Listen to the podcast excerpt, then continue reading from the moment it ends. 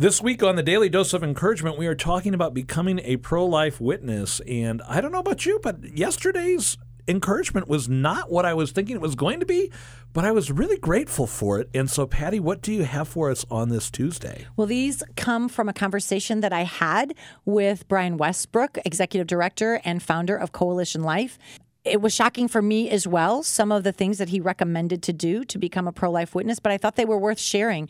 The second suggestion he gave was remove technology. And this, again, is for parents trying to raise pro life children or be a pro life witness in the world. He said, remove technology because it bombards everyone in your family with anti life messaging. Replace it with prayer, fasting, and reading books to children. And I had to stop and think about this because do we realize the thousands of images that flash so quickly in just a few moments of every commercial? And the subliminal messages that are just pounding for space in our brains.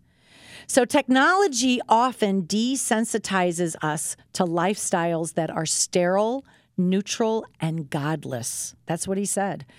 And I thought, very true. So, the less we can be, you know, connected to that technology and those images that are flashing and all of the anti life messaging that is out there, the better, especially for our young children. And I know parents know this, but he said we have to be bold and intentional about that in becoming pro life witnesses in the world.